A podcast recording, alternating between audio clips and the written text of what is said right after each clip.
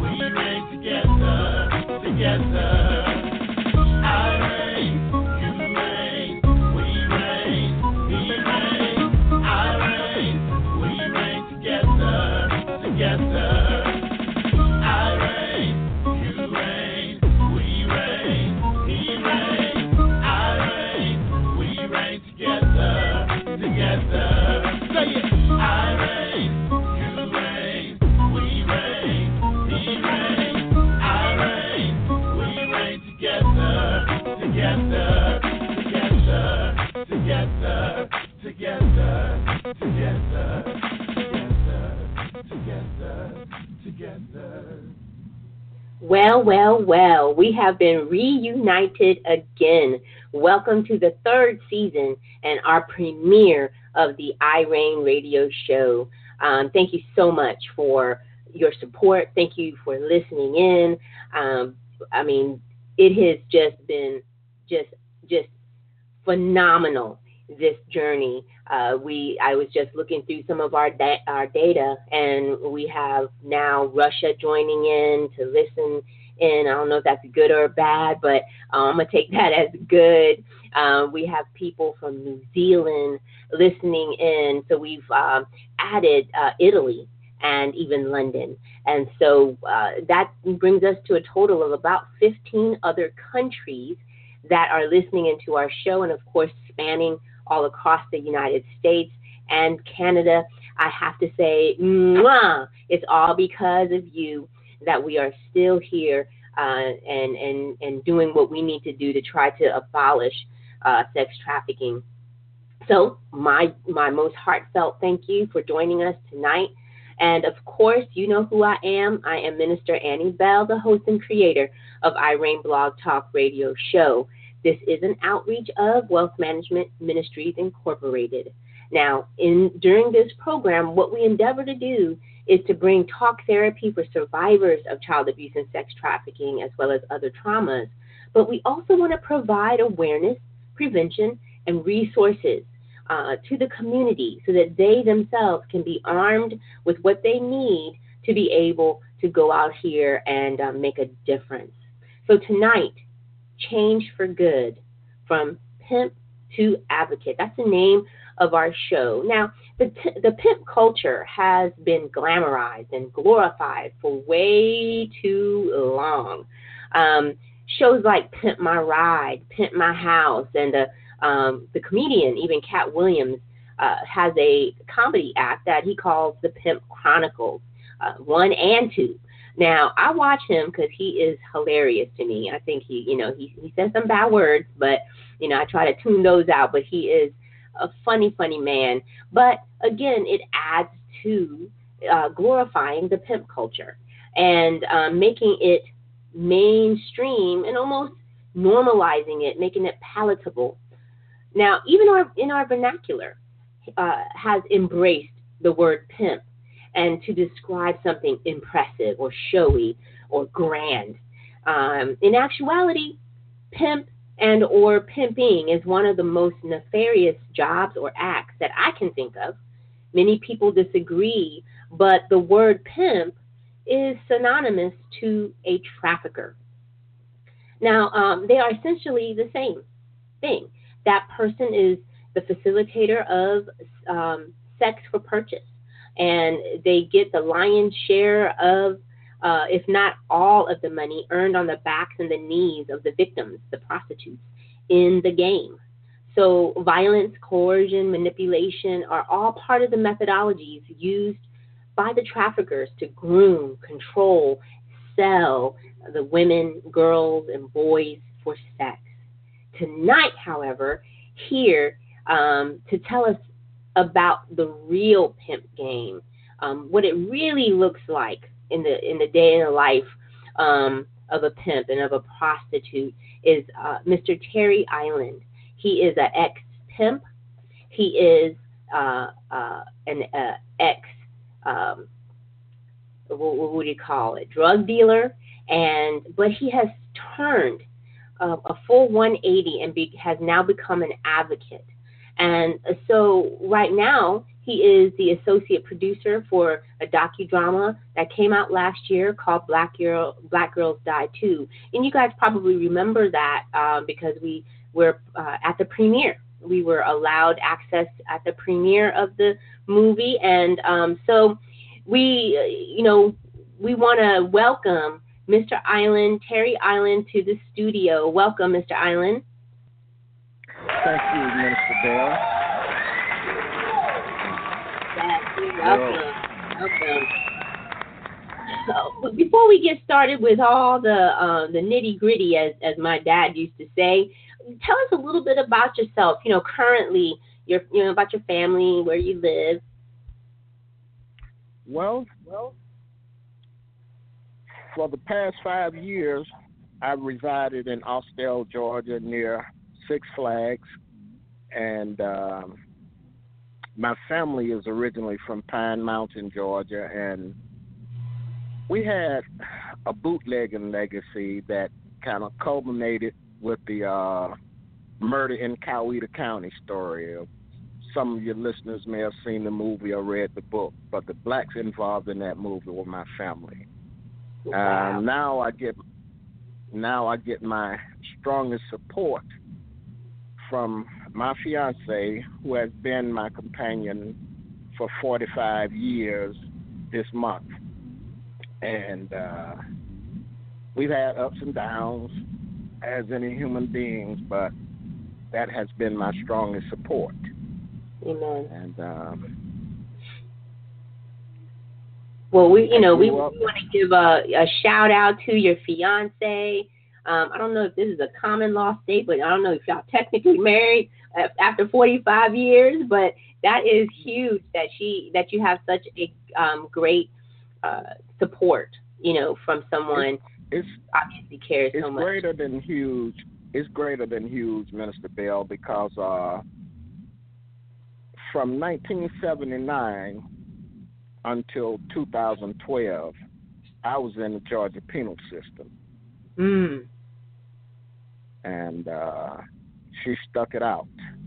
Wow, that's just stuck here recently, you know, 2012. I, I have to I have to salute her and all supportive black women, and especially those such as yourself who are in this struggle.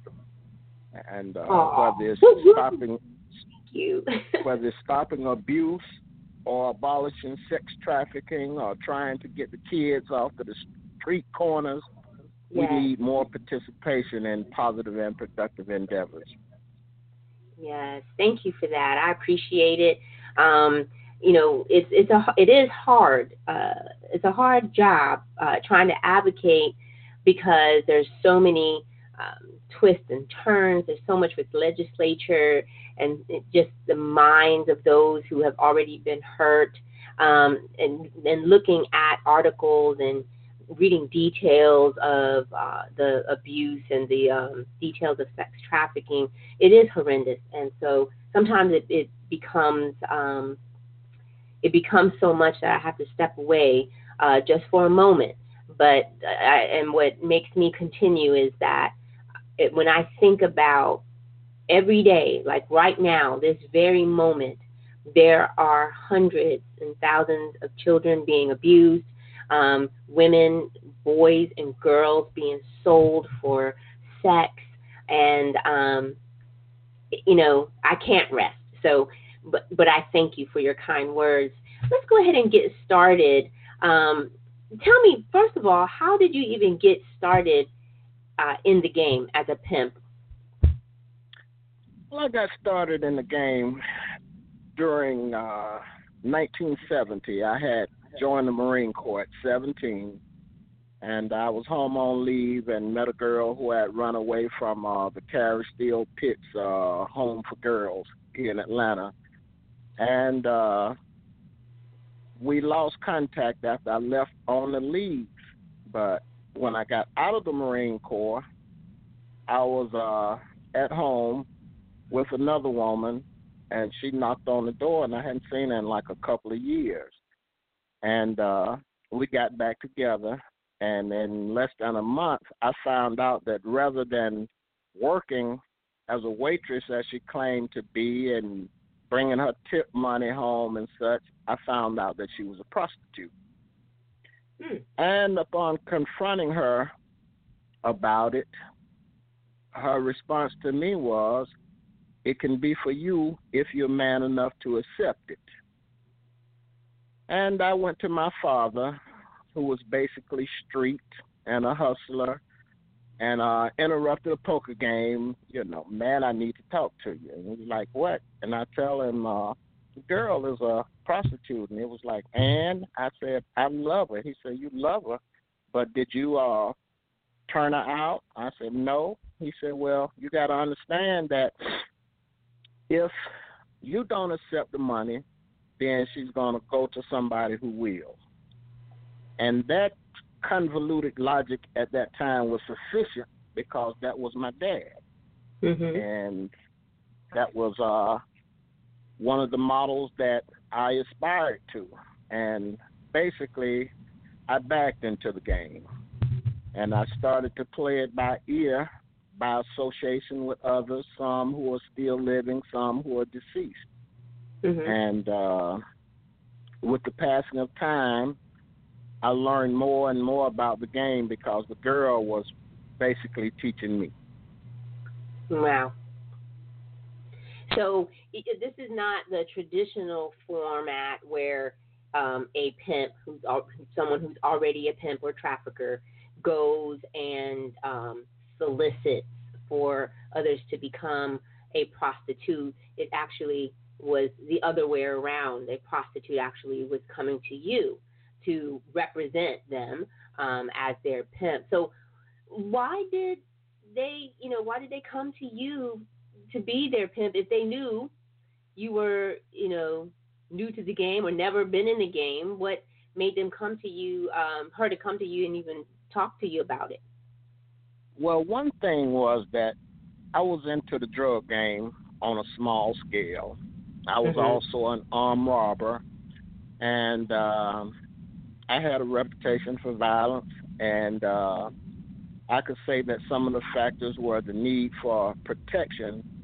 And uh, at this time, there are several of my associates, past and present, who always viewed me as a, a decent guy. Mm-hmm. And uh, when I got twisted, you know, I started to embrace the things because of what they call the hooks. You know, the money, the uh, power. There was like a power involved, Mm-hmm. and uh, I started to talk to other guys who was in the game, and but there was always a tug at my heart because my value system was opposed to it on a on a much deeper level, Mm-hmm. and uh, basically I got caught up. It wasn't a conscious choice from the beginning. Well, you know, my aspiration is going to be a pimp, but I have to confess that since high school up until that time, my aspirations had been to either be a black Al Capone or a professional entertainer. Mm-hmm. And uh, growing up as I did in the Vine City community here in Atlanta, and I was raised in a neighborhood when I lived in Newnan, Georgia. My neighborhood was called the Crack, Wow. and the Crack was yes. And uh, my neighborhood was called the Crack, and in the Crack, you know, you could find all manner of vice that was popular at that time. You know, the drug this was prior to the advent of the saturation of our communities with drugs. But we're talking about bootlegging, uh, playing a card game called the Georgia Skin, and there were women, you know, who was trading sex for pay. So, a lot of the values that I embrace in what I now refer to as that subculture, because we were not a part of mainstream America. I grew, I grew up when Jim Crow was in his death throes, mm. and uh, wow there were not many things that I aspired to beyond having the material advantages. And I wanted to get them by any means necessary. So this is what allowed me to abandon my values and embrace the game, the so called fast lane, which I discovered later on in life after a couple of trips to prison that all avenues in the fast lane led to dead end streets and that wasn't where I wanted to go. And I'm going to um, put a bookmark right there because we have to take a quick break. But uh, when we come back, you know, I want to talk about that a little further and um, and you know get a little bit more detail about this game. And so everyone, please stay tuned, and we'll be right back after our station identification break. Hello, everybody. My name is Minister Annie Bell, and I am the host of iReign Blog Talk Radio Show, where we endeavor to bring talk therapy to survivors of child abuse, sex trafficking, and other traumas, as well as being the vehicle by which we use bring awareness and resources to the community to aid in the prevention of these abuses. iReign which is a declarative acronym for the individual survivor that means I.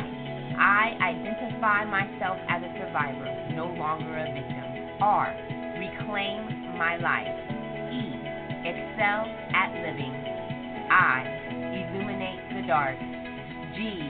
Grow in Christ. And N. Nurture myself and others.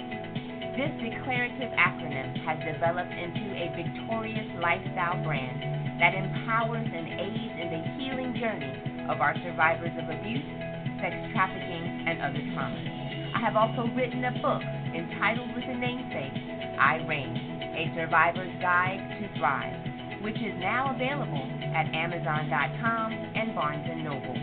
Pick up your copy today and join me every Tuesday night at 8 p.m. here on We Inspire Network Radio, where together, through God, we win.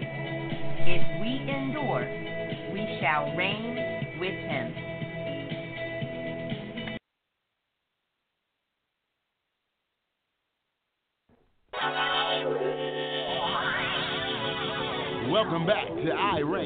iReign Blog Radio Show with your host, Minister Annie Bell. Annie Bell. I love the way he says my name. Anyway, welcome back. Um, this is the iReign Blog Talk Radio Show. Tonight, um, we are here talking with a ex pimp um, who has turned advocate and um, to kind of chop it up about this pimp game that has been glamorized uh, through the years and um, now is again something that is looked upon, looked upon as the bling as a, a great thing, and it, to, to me, it's absolutely um, ridiculous.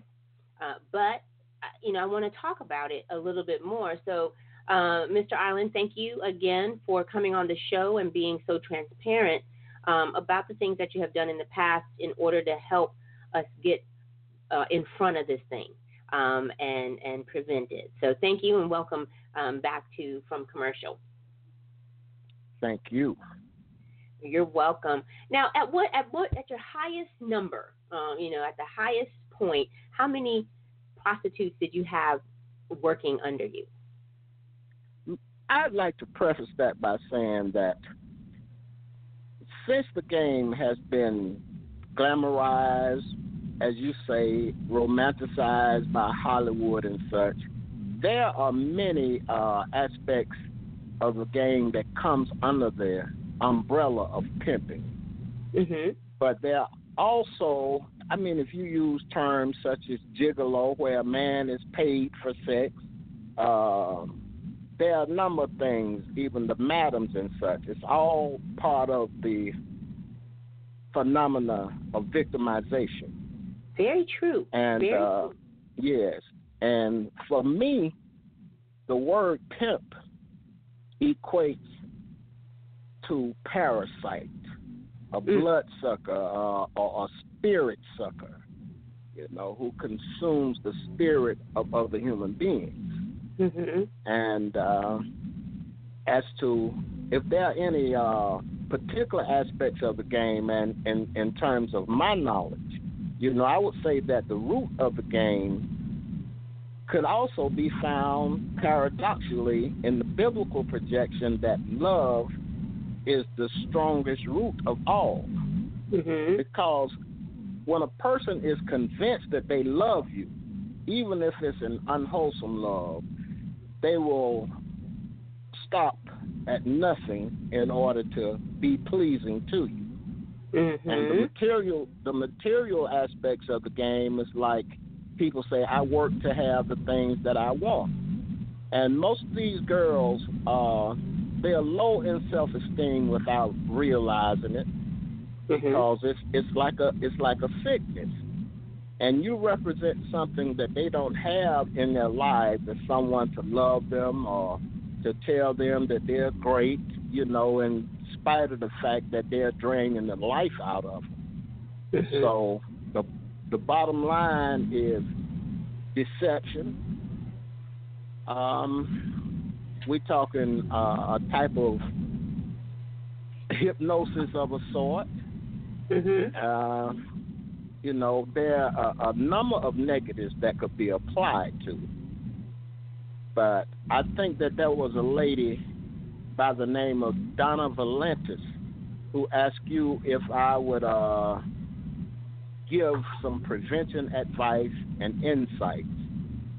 Yes, and, And- we're gonna. I believe we're gonna talk about that a little later in the show. And, and okay. Donna is actually from Australia, so she's one of our um, supporters and one of the advocates that work out in Australia.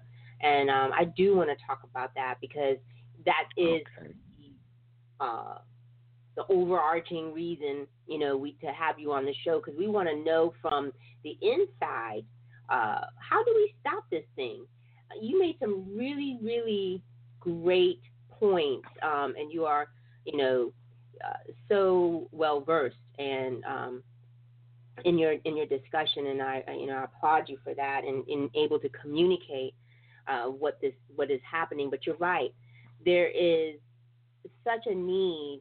Again, most of the uh, people who are prostituting and those who are victims of sex trafficking, they uh, either have been abused in their um, childhood or been are being abused at that time, and so their self esteem is low. Um, uh, they are told that they're nothing, that they're nothing good, but for a you know a good screw, um, uh, you know, and they're they're taught to, that they are nothing but an object. And so you you hit the nail right on the head about that. That there is that desire to be loved and to feel uh, convinced that somebody loves them. And I believe that's also part of the whole battered woman syndrome, where you have women who will stay with men who beat them to a bloody pulp, and all they have to do is say, "Baby, you know I love you. I'll never do that again," um, and they will stay because of that love connection. So um, yes, I, I, I think that is a great point that you made. So would you say you've had how many prostitutes have you had at one time? With the highest number, six. Six. And they were even though, and so you were. Um, what would you ca- categorize yourself as? More of a um, Romeo trafficker pimp, or more of a gorilla? Mm, I would say a Romeo. Mhm. Mhm. And just for the Uh, audience out there, um, there are two uh, types. There are actually three, but we're going to talk about the two types today. But there is the guerrilla trafficker who normally utilizes brutality and violence uh, drugging their um, victims to coerce and to control. And then you have the Romeo trafficker, who's more of a smooth talker, who's going to, you know, affirm their love and and uh, for that person and draw them uh, into it, uh, manipulate with words and with um, sometimes the words are they sting, sometimes the words hurt, but again, it's more with the words. Is that um, how you kind of saw yourself as a, a Romeo pimp? Yes, ma'am. Mm Mhm. Um, yes, ma'am. So what? Uh, I know that that's not the most popular um, way. Were you given advice by other pimps to, you know, on how to keep keep them in check? Well, yes, I was, but I had always been a fish that swam against the current. Mm-hmm. And uh, some of the things that I view as unnecessary, and then we go back to the depths of my own sickness because I had seen my mother brutalized. You understand? And I grew up not liking men who beat women. Mm-hmm.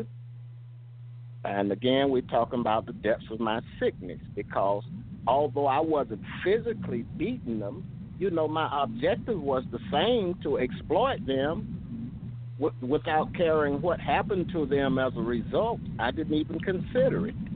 You know, I just considered the bottom bottom line, as all pimps do. B, where is my money? mhm. Mhm. Yes. I mean, that is such a fam- infamous line. you know, B, where is my Mm. money? Um, but go Mm. ahead. I just want to interject that. Uh-huh. Yes. So, um, in that regard, um, you can have uh, uh, uh, such a deep psychological hole. I mean, I hate to say it, it in comparison, but it's it's the same type of thing. Look at what's happening under this current Trump atmosphere. Nobody is doing any thinking, but they following a sick man. Mm. Got that right. Mhm. I mean, who And, can you know, explain that phenomena? And one of the questions that um, you know I asked earlier was why did the women want to want you to represent them as their pimp? And you were saying that you know part of the reason was you you were a, a drug dealer as well, and that was really what you wanted to do. And so you held your own in that game, and so and they wanted to uh, basically be represented by someone who you know are out there strutting their stuff, right? Got the you know Yes, got ma'am. the goods, got the got the walk, got the stuff to show for um, the respect that you were demanding. I once saw a movie years ago, and I was in prison at the time. And uh, the main character in that movie was depicted as, uh, you know, a clean cut guy who went to work in the morning, or he gave his wife the impression that he was on his way to work. And he would drive a certain distance away from his home in his old plucker, you know, little used car and such but he would drive off the road into the woods and pull the bushes back, and there was a Rolls Royce. And he would get in that Rolls Royce and he would go to attend to his stable. You know, this is why I say that there are so many aspects of this game that because of the romanticism of Hollywood projection and, you know, these novels about what the game is about, uh, that people tend to lump everybody into the classic pimping mold. And uh, that's simply not true because I've known women with stables. And they weren't out there like that, you know, in terms of strutting down and chasing the girls. You know, like the order went out from wherever they were headquartered, and uh, these girls would go out and do their thing and bring the money back.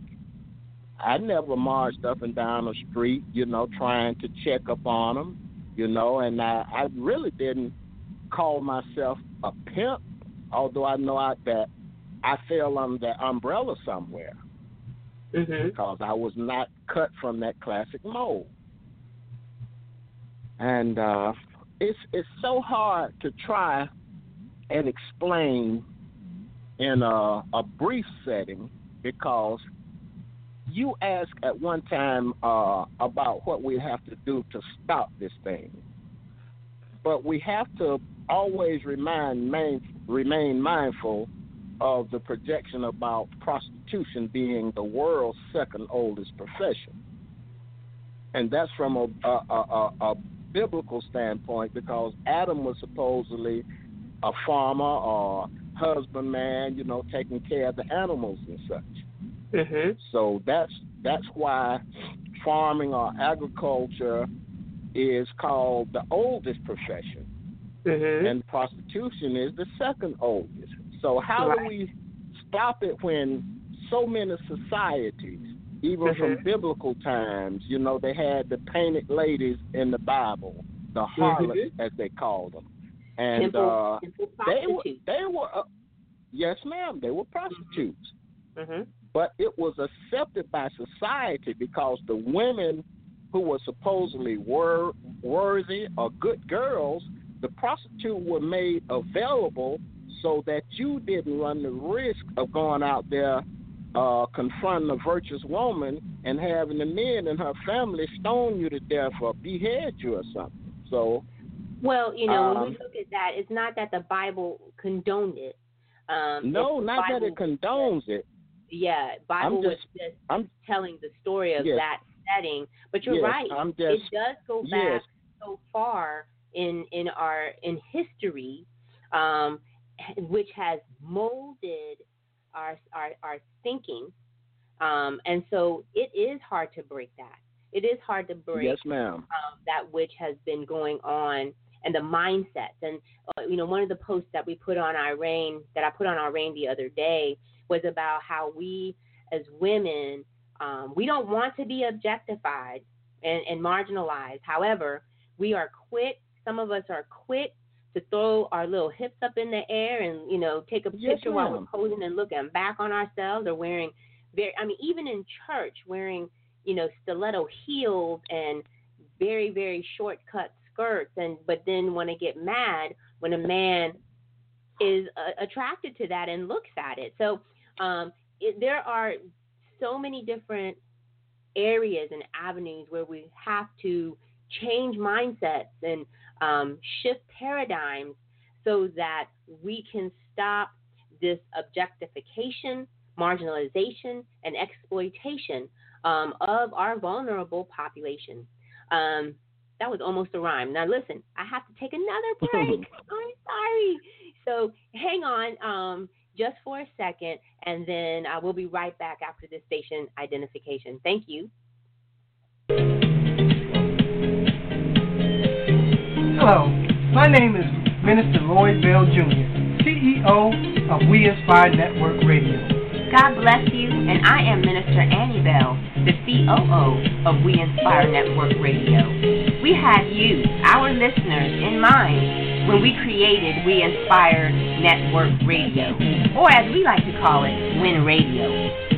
We incorporated your thoughts and opinions to ensure that our programming will embody true inspiration. And we will continue to bring relevant and heartfelt shows that cater to the needs and wants of our growing listener base. Please subscribe to our network so that you can stay connected. Join us here every week Where together, through God, we win.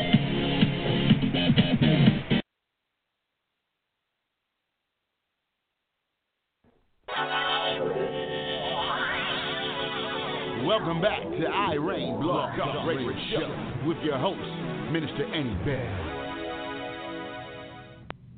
All right, all right. We're on the second half of our show. Thank you for sticking around.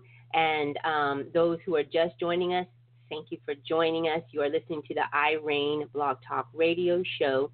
Um, for those who have just tuned in, again, iReign is powered by We Inspire Network.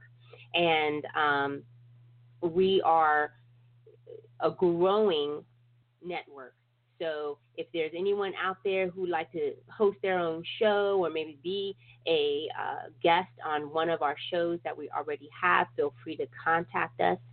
And um, so we were talking to T- Mr. Terry Eiland, and he is uh, an ex pimp and turned advocate. advocate. So we were just talking about uh, some of the things that uh, happened during and, and why it happened. And, and, we've taken it all the way back in history. So I uh, want to thank you, uh, Mr. Eiland, for staying on and um, allowing me to drill you the way I have tonight.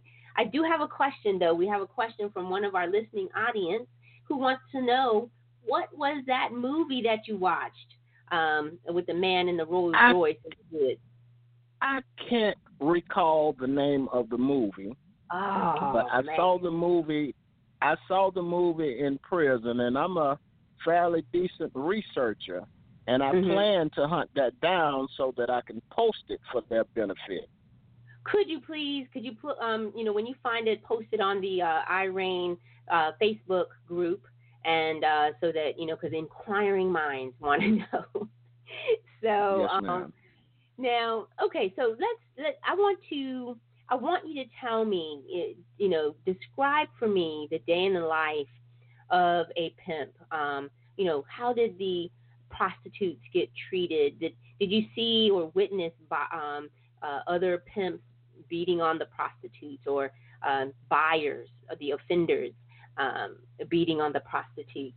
Tell me, what did that look like? It looked ugly. But Mhm. it was similar to the prison experience because you are in the midst of all this negativity and you you somehow find a way to i guess you become immune or numb to what would be a normalized or properly socialized emotional reaction i've seen girls i knew a man who was my friend as that world allows friendship I've seen him actually take an axe handle and break a girl's break break both her arms, uh, stuff her under a car, you know. And uh it's like like in prison where you have the things, you know, see and don't see, hear and don't hear, mind your own business, you know.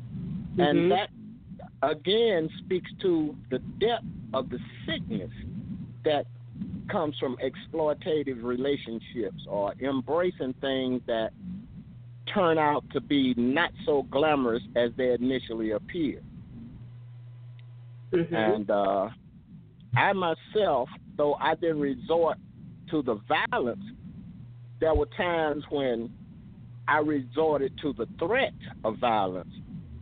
And there was one girl that I punished by having us get naked in front of the other girls and a few guys that I had around for this demonstration, for this psychological attack upon her, that I made her stand on one leg on the coffee table all day. And when she said, uh, baby, I, I need to use the bathroom, I said, okay, you're standing on the bathroom and I actually watched her, you know, being humiliated by urinating on herself until I was satisfied that my point was across and you don't want to undergo this type of punishment again.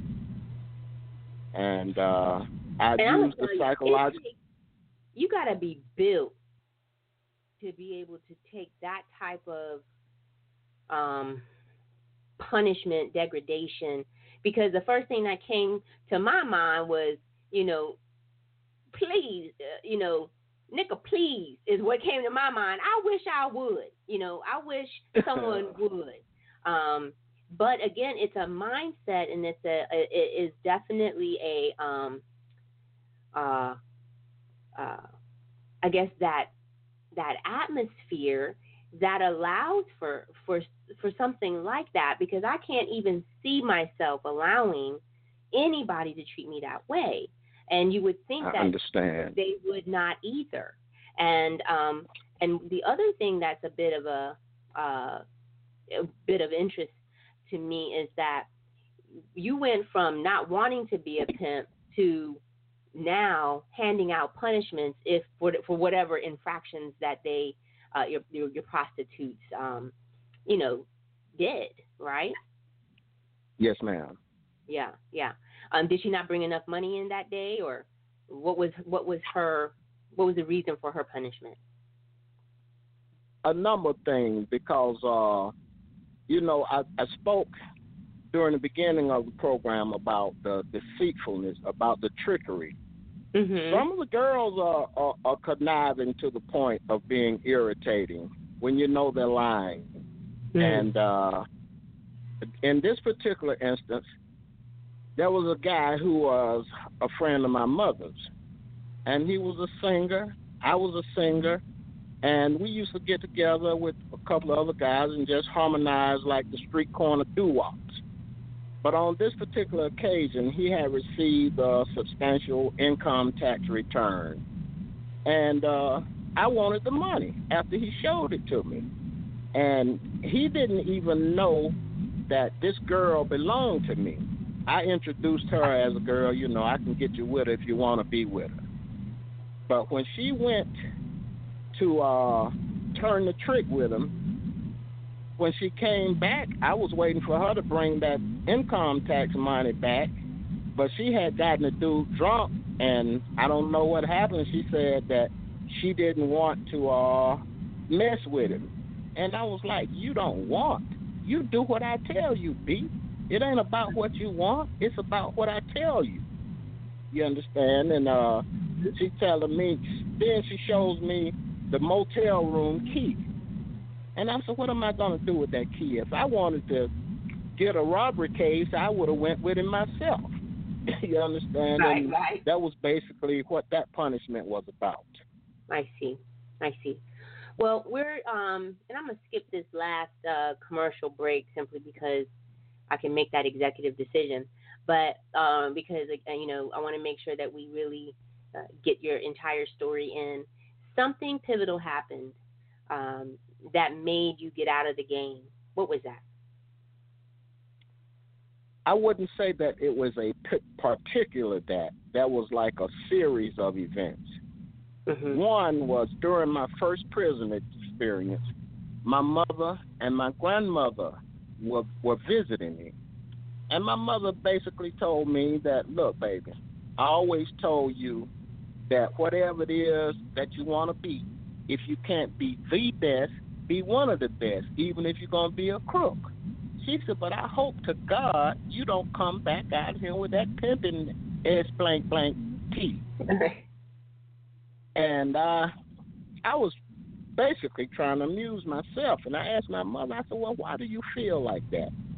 And she started to jab her finger into my face during visitation to emphasize her words, and they came out in like a syncopated rhythm.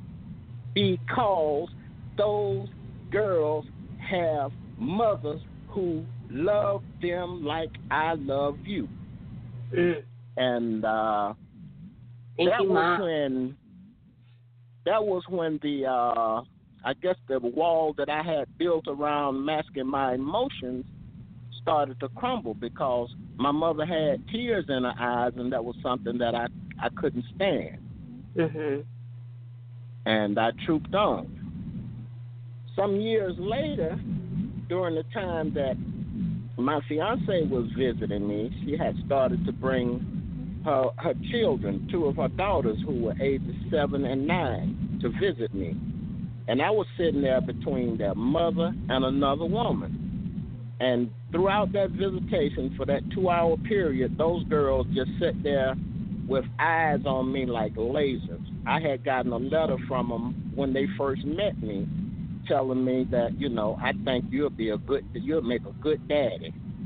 And oh. and later that night, I lay there thinking about the look in their eyes. It's like I could hear one question: Why are you doing my mama like this? You know, because they could see her, they could see her discomfort. And because I cherished those girls so much, you know, I I didn't want them to look at me like that again. Mhm. That, that was another step. And the third thing that was most important I've always kind. I had up until that point, I was straddling the fence without knowing because I had the complaints of the militants and such about being exploited by the system, and I started to think in these words: How can I point the finger at the white man for exploiting us as a people? And I'm turning around, sending these girls out here risking their health, their lives, their sanity. You understand? Come and, now. uh, these That's things right. started to these things just started to pile up on me until there was no room in my heart for it because the one thing that I never want to be viewed as is being a hypocrite. Mhm. That that was not the life I want. I, I didn't feel good about, you know, trying to tell younger brothers, you know, to educate yourself, to do this and that because, you know, the black man has to be twice as good and now that you're in prison, you're black, you're poor and uneducated, you're going to even have to double those numbers to beat the odds. And there was another part of my mind saying, well, you made you making an impression, but you're not walking the walk. You're just talking the talk. That's right. So I had to um I had to uh stop compartmentalizing my mind and unify. I'm either gonna be on one side of the fence or on the other. And after, you know, a number of years of contemplation, the other, the negative side, the fast lane, was no longer an acceptable alternative. Mhm. And if I if I had to return to that life at this stage, I would starve to death because I believe that I have too much compassion. I have too much love, and this is especially so for black women. But I've reached a point in my life to where I want respect, if not love. I want to extend that to all women because I think this is how we make the world a better place. We've been entrusted as caretakers of this planet, not just as uh, Adam was a husbandman, but I think that the greatest thing that we can do in order to please God is by our service to others. And that's what I identify myself as today, not necessarily an advocate of for stopping abuse and abolishing sex trafficking, but I'm also uh, deeply involved in reentry, in reentry and helping people who are coming out of prison get their lives together. And, And uh, I think that is absolutely wonderful that you are um, walking your talk now, and that God has given you the um, time to um, make restitution, if you will, uh, you know, to society. And I do, I do see you as a even when you were out there pimping, that you were a compassionate soul, uh, one with a conscience, you know, and um, so I, I, you know, I applaud you for that and to be able to turn um, because money is good. Uh, sex sells, and it's a uh, multi-trillion-dollar business um, out here. So I, I, applaud you for being able to walk away. Now let's get into the solution of the matter. Now, one of the things that we're going to um, be talking about, and I actually have uh, a guest who will come in December. She actually is uh, was a prostitute, a, a very high end escort, and um, and even a porn star who has turned um, her life as well. And she she's going to come on the show and talk about how do you get out of the game as a prostitute. And so um, we will be talking about that, but we want to talk about how not to get even get in the game. You know, how can we discourage people from entering into becoming a trafficker and even a prostitute? Um, those who are, again, when we say prostitute, we're talking about those who are of age. Um, we know that children cannot be prostitutes, they are just straight up victims. So, um, uh, sex trafficking victims. So, how do we discourage uh, people from the, you know, not even starting the trafficking or pimping and not even getting into the prostitution? I think that the best way to really make a dent in this thing because I don't think we'll see the total eradication in our lifetime. But there are those of us who are committed to this struggle. We call it the upliftment of our people, but I call it the upliftment of all of mankind. Because if we can't coexist without certain negative behaviors and such, then we are doomed as a species. Now, if I had to speak to how do we prevent it, we prevent it through the Annie Bells of this world.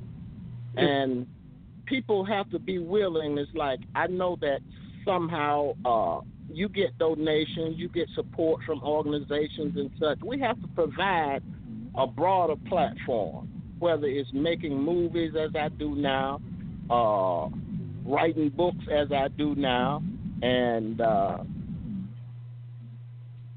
this is still giving us room to make a dent and pass on the torch, you know, because at some point I'm gonna get too old.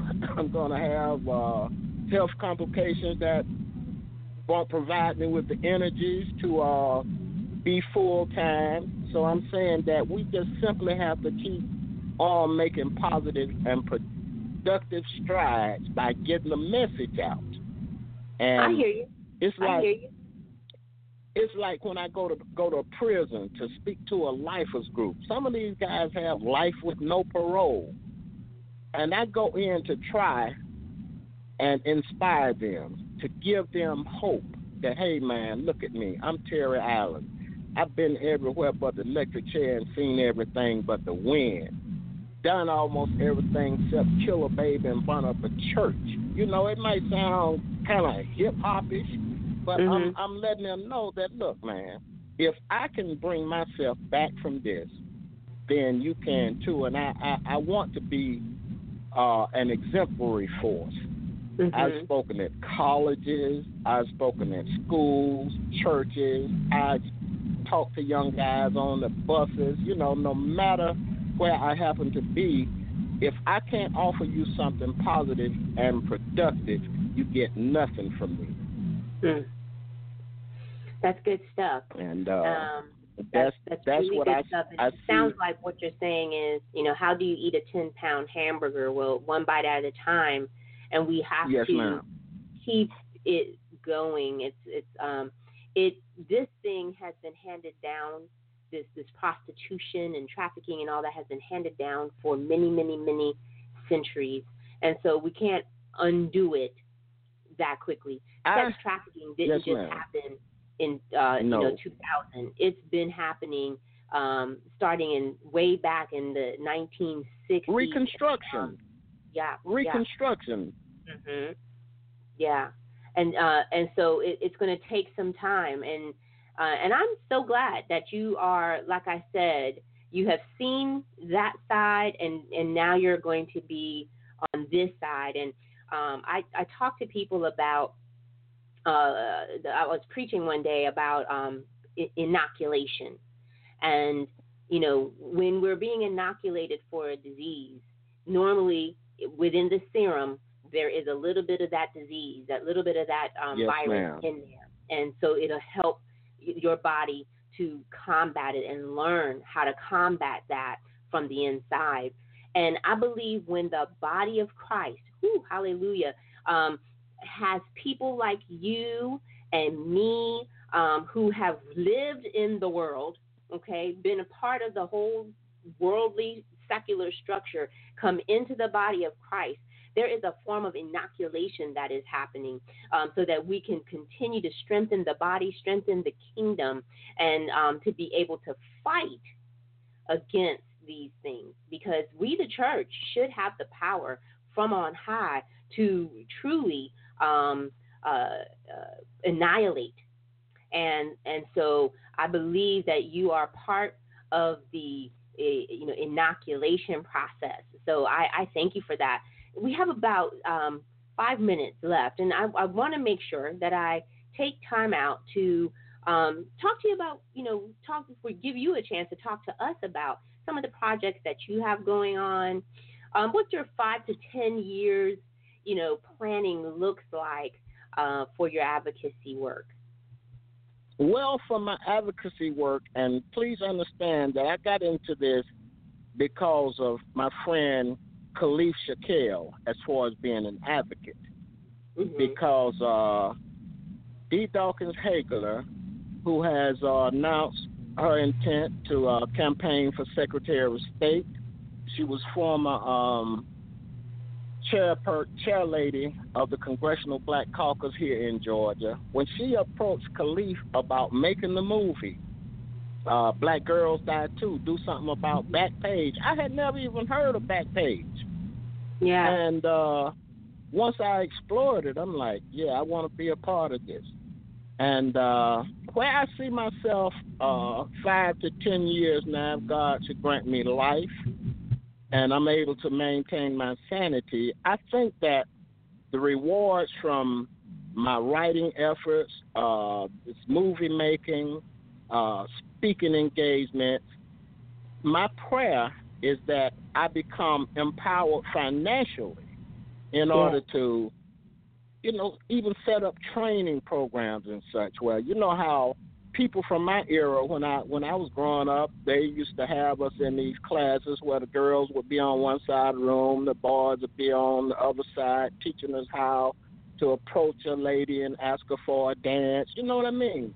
yeah. then we have to re- we have to return to a system of teaching children that allows their fa- foundation to be based upon those positive and productive things because you've you've heard the saying that uh, a parent can only do their best because ultimately children choose their own path. That's right. And from my standpoint, I was a lifetime honor student. I even, uh, in sixth grade, my principal came and got me to teach a seventh grade class because she couldn't get a, a, a substitute in time for the teacher who called in sick. I mean, I was I was viewed as being an intelligent young man, and uh, when I left school to go into the Marine Corps, I had my teachers were literally crying because they saying, "Son, if you stay in school, you're going to be able to write your own ticket." But in in retrospect, when I look at that, even though I've had some horrific experiences, you know, being in the Georgia pen, penal system for almost 38 years of my 64, then Wow. I feel like you said uh, that you have to have some type of experiential awareness of certain things in order to impact upon them, you know, to to the benefit of others. You know, the saying, uh, a person who hasn't been through anything, you know, doesn't know anything. They Mhm. don't have anything to offer, and it doesn't have to be street life. It could be, uh, like you said, abusive relationship because uh, life is uh, it's a fickle thing if people really looked at it. But the most important thing for me is that when I found myself at the bottom of a moral well, I was able to draw on values taught to me by my mother, grandmother, and I had been blessed to have my great grandparents in my life until I was an adult. So when I needed to draw upon it, I wasn't drawing from an empty well. Amen. We um, are almost done, and I hate to interrupt you. We're almost down to our time. Please give um, the audience a way to get in touch with you. I can be reached at 770 899 3216. 770 899 3216. Well, I appreciate And, you uh, being on the show, um, and I know that they can uh, get you on Facebook, and that's T E R R Y, last name E I L A N D. Um, also, go to Yes, our website. I mean, not our website, but our Facebook page, and you can find them on there. Thank you so much for being on the show, um, Mr. Eiland. I appreciate you and applaud you for all that all the work you do. The appreciation is mine, ma'am. The Thank appreciation you. is mine for Thank providing you. the platform. Amen. Now it's time for the wisdom Thank you so much. When when time gets restored, recall upon God's promises for your life. To make a donation or to get in touch with me or my team, please go to www.wealthmanagement.wealthmngt.org or follow us on Facebook. Thank you so much again for um, staying with us and uh, join us next week when we'll have yet another uh, show just about how to prevent